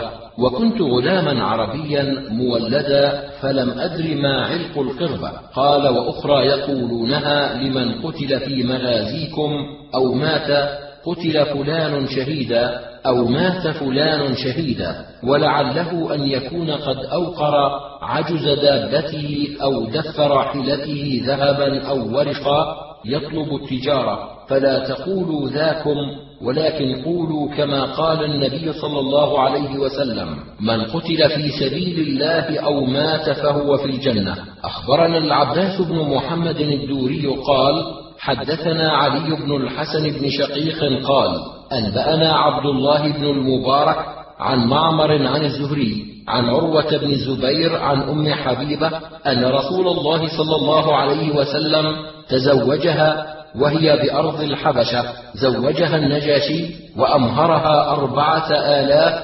وجهزها من عنده وبعث بها مع شرحبيل بن حسنة ولم يبعث إليها رسول الله صلى الله عليه وسلم بشيء وكان مهر نسائه أربعمائة درهم. أخبرنا محمد بن سلمة والحارث بن مسكين قراءة عليه وأنا أسمع واللفظ لمحمد عن ابن القاسم عن مالك عن حميد الطويل عن أنس بن مالك أن عبد الرحمن بن عوف جاء إلى النبي صلى الله عليه وسلم وبه أثر الصفره فسأله رسول الله صلى الله عليه وسلم فأخبره أنه تزوج امرأة من الأنصار. فقال رسول الله صلى الله عليه وسلم كم سقت إليها؟ قال زنة نواة من ذهب. قال رسول الله صلى الله عليه وسلم أولم ولو بشا. أخبرنا إسحاق بن إبراهيم قال حدثنا النضر بن شميل قال حدثنا شعبة قال حدثنا عبد العزيز بن صهيب قال سمعت أنسا يقول قال عبد الرحمن بن عوف رآني رسول الله صلى الله عليه وسلم وعلي بشاشة العرس فقلت تزوجت امرأة من الأنصار. قال كم أصدقتها؟ قال زنة نواة من ذهب. أخبرنا هلال بن العلاء قال حدثنا حجاج قال ابن جريج حدثني عمرو بن شعيب وأخبرني عبد الله بن محمد بن تميم قال سمعت حجاجا يقول قال ابن جريج عن عمرو بن شعيب عن ابيه عن عبد الله بن عمرو أن النبي صلى الله عليه وسلم قال أيما امرأة نكحت على صداق أو حباء أو عدة قبل عصمة النكاح فهو لها وما كان بعد عصمة النكاح فهو لمن أعطاه. وأحق ما أكرم عليه الرجل ابنته أو أخته اللفظ لعبد الله. أخبرنا عبد الرحمن بن محمد بن عبد الرحمن قال حدثنا أبو سعيد عبد الرحمن بن عبد الله عن زائدة بن قدامة عن منصور عن إبراهيم عن علقمة والأسود قالا أتي عبد الله في رجل تزوج امرأة ولم يفرض لها. فتوفي قبل أن يدخل بها. فقال عبد الله سلوا هل تجدون فيها أثرا؟ قالوا يا أبا عبد الرحمن ما نجد فيها. يعني أثرا؟ قال أقول برأيي فإن كان صوابا فمن الله لها كمهر نسائها ولا وكس ولا شطط ولها الميراث وعليها العدة. فقام رجل من أشجع فقال في مثل هذا قضى رسول الله صلى الله عليه وسلم فينا في امرأة يقال لها بروع بنت واشق تزوجت رجلا فمات قبل أن يدخل بها فقضى لها رسول الله صلى الله عليه وسلم بمثل صداق نسائها ولها الميراث وعليها العده فرفع عبد الله يديه وكبر قال أبو عبد الرحمن لا أعلم أحدا قال في هذا الحديث الأسود غير زائدة. أخبرنا أحمد بن سليمان قال حدثنا يزيد قال حدثنا سفيان عن منصور عن إبراهيم عن علقمة عن عبد الله أنه أتي في امرأة تزوجها رجل فمات عنها ولم يفرض لها صداقة ولم يدخل بها. فاختلفوا إليه قريبا من شهر لا يفتيهم. ثم قال أرى لها صداق نسائها لا وكس ولا شطط ولها الميراث وعليها العدة. فشهد معقل بن سنان الأشجعي أن رسول الله صلى الله عليه وسلم قضى في بروع بنت واشق بمثل ما قضيت. أخبرنا إسحاق بن منصور قال حدثنا عبد الرحمن قال حدثنا سفيان عن فراس عن الشعبي عن مسروق عن عبد الله في رجل تزوج امرأة فمات ولم يدخل بها ولم يفرض لها. قال لها الصداق وعليها العدة ولها الميراث. فقال معقل بن سنان فقد سمعت النبي صلى الله عليه وسلم قضى به في بروع بنت واشق أخبرنا إسحاق بن منصور قال حدثنا عبد الرحمن عن سفيان عن منصور عن إبراهيم عن علقمة عن عبد الله مثله. أخبرنا علي بن حجر قال حدثنا علي بن مسهر عن داود بن أبي هند عن الشعبي عن علقمة عن عبد الله أنه أتاه قوم فقالوا إن رجلا منا تزوج امرأة ولم يفرض لها صداقة ولم يجمعها إليه حتى مات. فقال عبد الله ما سئلت منذ فارقت رسول الله صلى الله عليه وسلم أشد علي من هذا فأتوا غيري. فاختلفوا إليه فيها شهرا ثم قالوا له في آخر ذلك من نسأل إن لم نسألك وأنت من جلة أصحاب محمد صلى الله عليه وسلم بهذا البلد ولا نجد غيرك قال سأقول فيها بجهد رأيي فإن كان صوابا فمن الله وحده لا شريك له وإن كان خطأ فمني ومن الشيطان والله ورسوله منه براء. أرى أن أجعل لها صداق نسائها لا وكس ولا شطط ولها الميراث وعليها العدة أربعة أشهر وعشرا قال وذلك بسمع أناس من أشجع فقاموا فقالوا نشهد أنك قضيت بما قضى به رسول الله صلى الله عليه وسلم في امرأة منا يقال لها بروع بنت واشق. قال فما رؤي عبد الله فرح فرحة يومئذ إلا بإسلامه. أخبرنا هارون بن عبد الله قال حدثنا معن قال حدثنا مالك عن أبي حازم عن سهل بن سعد. أن رسول الله صلى الله عليه وسلم جاءته امرأة فقالت يا رسول الله إني قد وهبت نفسي لك. فقامت قياما طويلا فقام رجل فقال زوجنيها إن لم يكن لك بها حاجة. قال رسول الله صلى الله عليه وسلم هل عندك شيء؟ قال ما أجد شيئا. قال التمس ولو خاتما من حديد. فالتمس فلم يجد شيئا. فقال له رسول الله صلى الله عليه وسلم هل معك من القرآن شيء؟ قال نعم. سورة كذا وسورة كذا لسور سماها. قال رسول الله صلى الله عليه وسلم قد زوجتكها على ما معك من القرآن.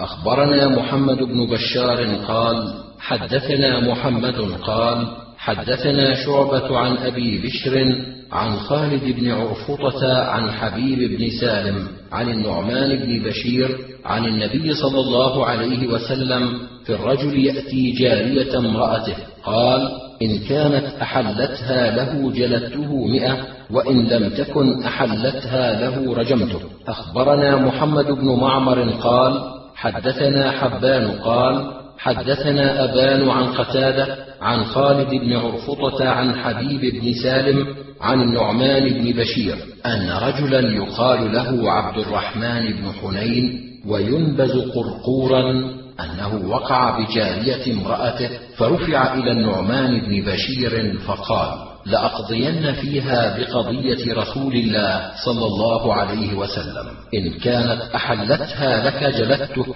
وإن لم تكن أحلتها لك رجمتك بالحجارة. فكانت أحلتها له فجلد مئة. قال قتادة فكتبت إلى حبيب بن سالم فكتب إلي بهذا. أخبرنا أبو داود قال حدثنا عارم قال حدثنا حماد بن سلمة عن سعيد بن أبي عروبة عن قتادة عن حبيب بن سالم عن النعمان بن بشير أن رسول الله صلى الله عليه وسلم قال في رجل وقع بجارية امرأته إن كانت أحلتها له فأجلده مئة وإن لم تكن أحلتها له فأرجمه.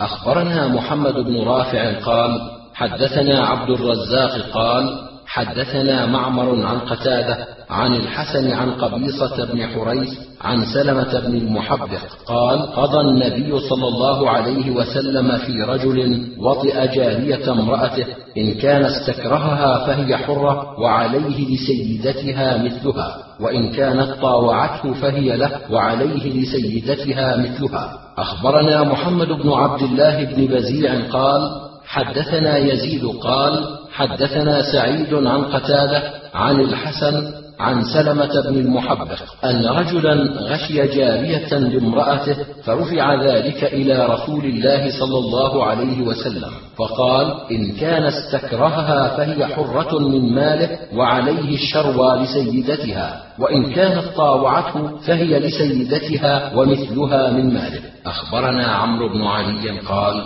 حدثنا يحيى عن عبيد الله بن عمر قال حدثني الزهري عن الحسن وعبد الله بني محمد عن أبيهما أن عليا بلغه أن رجلا لا يرى بالمتعة بأسا فقال إنك تائه إنه نهى رسول الله صلى الله عليه وسلم عنها وعن لحوم الحمر الأهلية يوم خيبر. أخبرنا محمد بن سلمة والحارث بن مسكين قراءة عليه وأنا أسمع واللفظ له.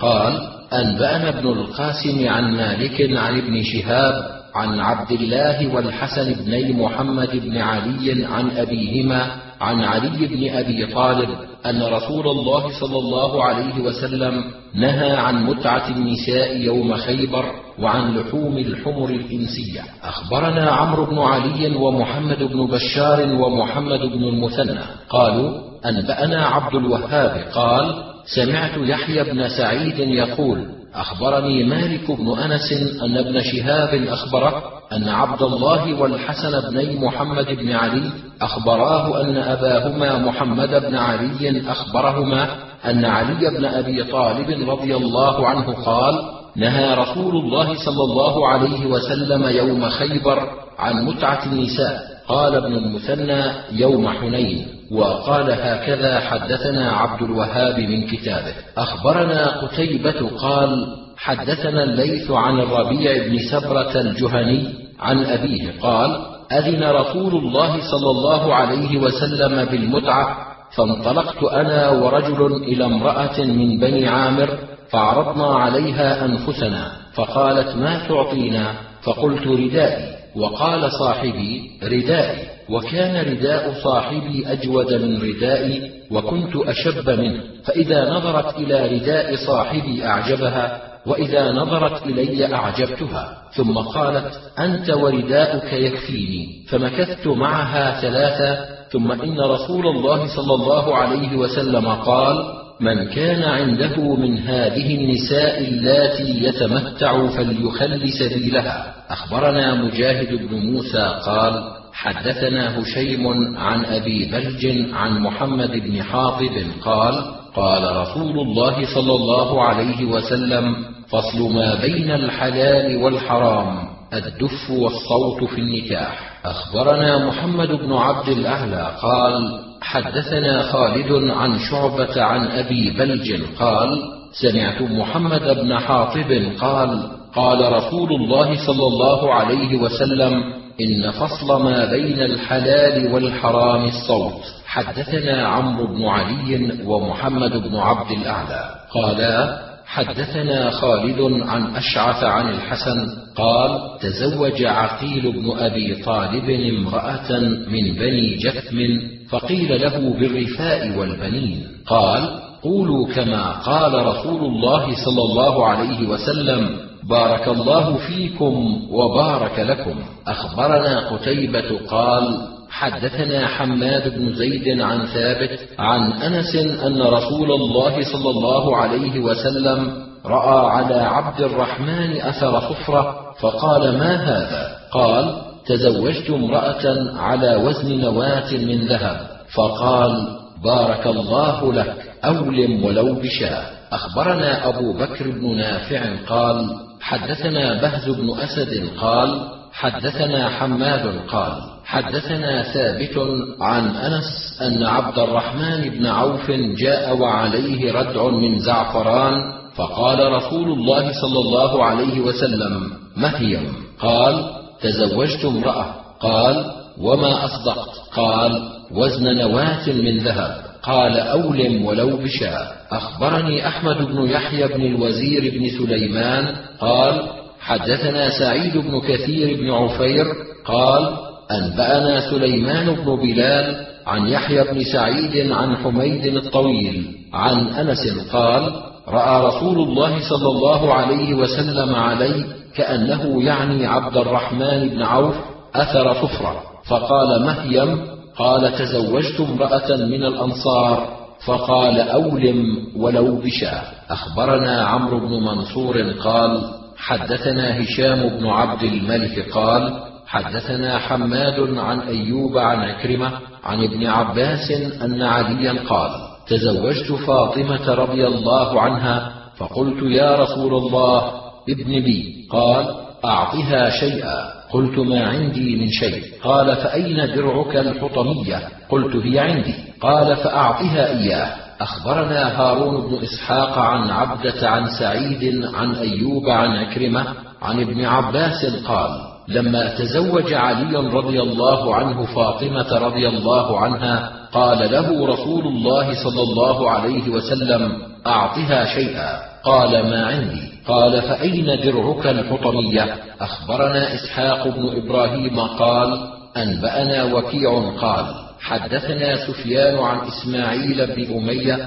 عن عبد الله بن عروة عن أبيه عن عائشة قالت تزوجني رسول الله صلى الله عليه وسلم في شوال وأدخلت عليه في شوال فأي نسائه كان أحظى عنده مني. أخبرنا محمد بن آدم عن عبدة عن هشام عن أبيه عن عائشة قالت تزوجني رسول الله صلى الله عليه وسلم وأنا بنت ست ودخل علي وأنا بنت تسع سنين وكنت ألعب بالبنات. أخبرنا أحمد بن سعد بن الحكم بن أبي مريم قال حدثنا عمي قال حدثنا يحيى بن أيوب قال أخبرني عمارة بن غزية عن محمد بن إبراهيم عن أبي سلمة بن عبد الرحمن عن عائشة قالت تزوجني رسول الله صلى الله عليه وسلم وهي بنت ست سنين وبنى بها وهي بنت تسع. أخبرنا زياد بن أيوب قال حدثنا إسماعيل بن علية قال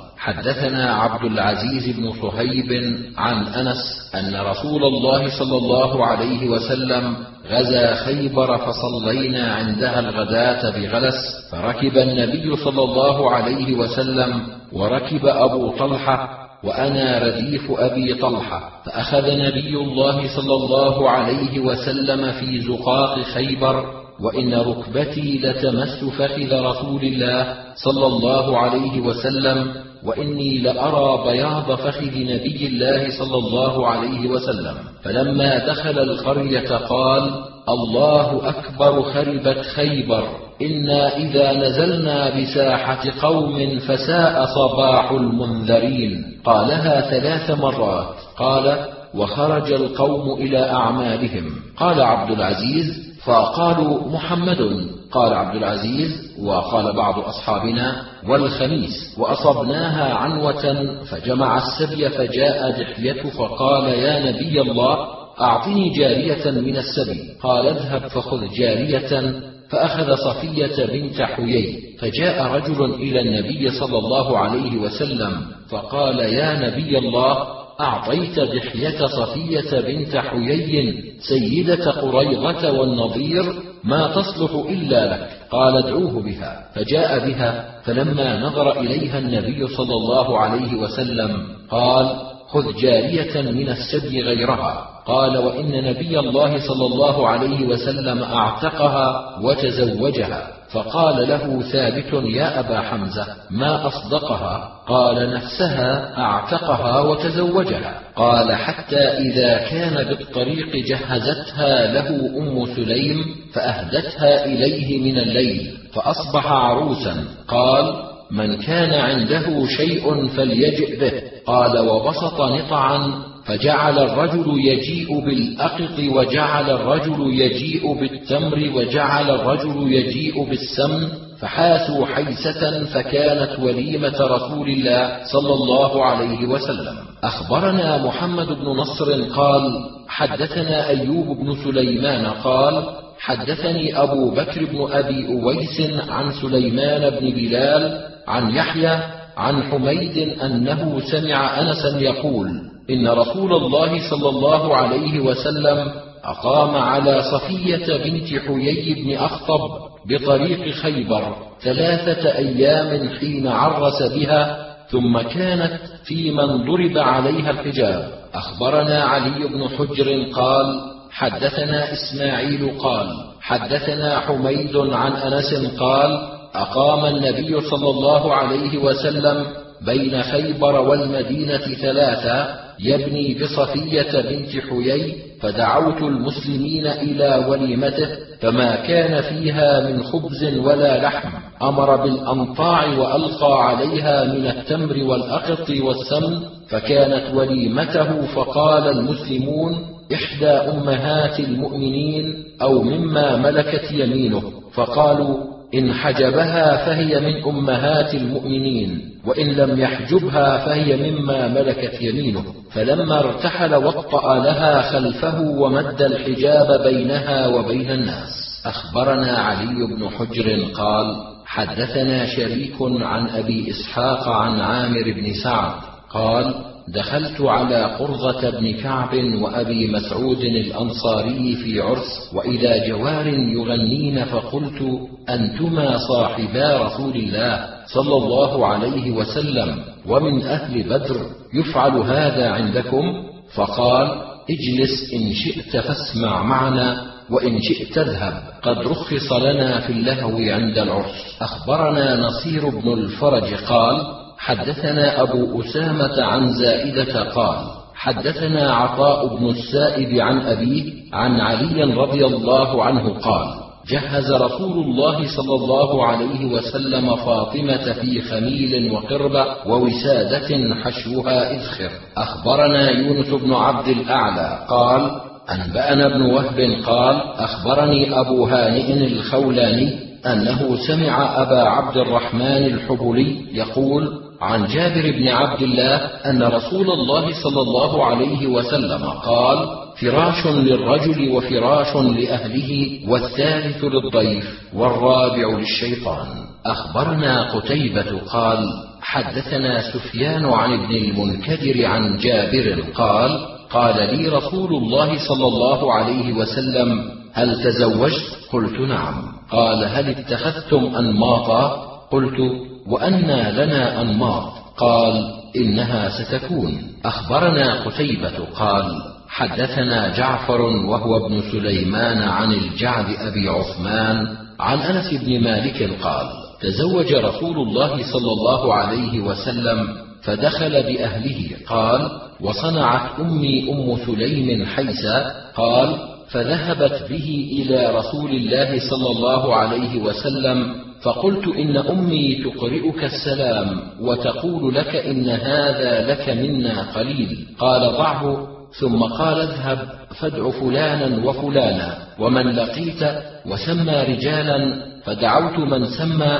ومن لقيته. قلت لأنس عدة كم كانوا؟ قال يعني زهاء ثلاثمائة. فقال رسول الله صلى الله عليه وسلم ليتحلق عشرة عشرة فليأكل كل إنسان مما يليه فأكلوا حتى شبعوا فخرجت طائفة ودخلت طائفة قال لي يا أنس ارفع فرفعت فما أدري حين رفعت كان أكثر أم حين وضعت. أخبرنا أحمد بن يحيى بن الوزير قال حدثنا سعيد بن كثير بن عفير قال أخبرني سليمان بن بلال عن يحيى بن سعيد عن حميد الطويل عن أنس أنه سمعه يقول آخى رسول الله صلى الله عليه وسلم بين قريش والأنصار فآخى بين سعد بن الربيع وعبد الرحمن بن عوف فقال له سعد إن لي مالا فهو بيني وبينك شطران. ولي امرأتان فانظر أيهما أحب إليك فأنا أطلقها فإذا حلت فتزوجها. قال بارك الله لك في أهلك ومالك دلوني أي على السوق.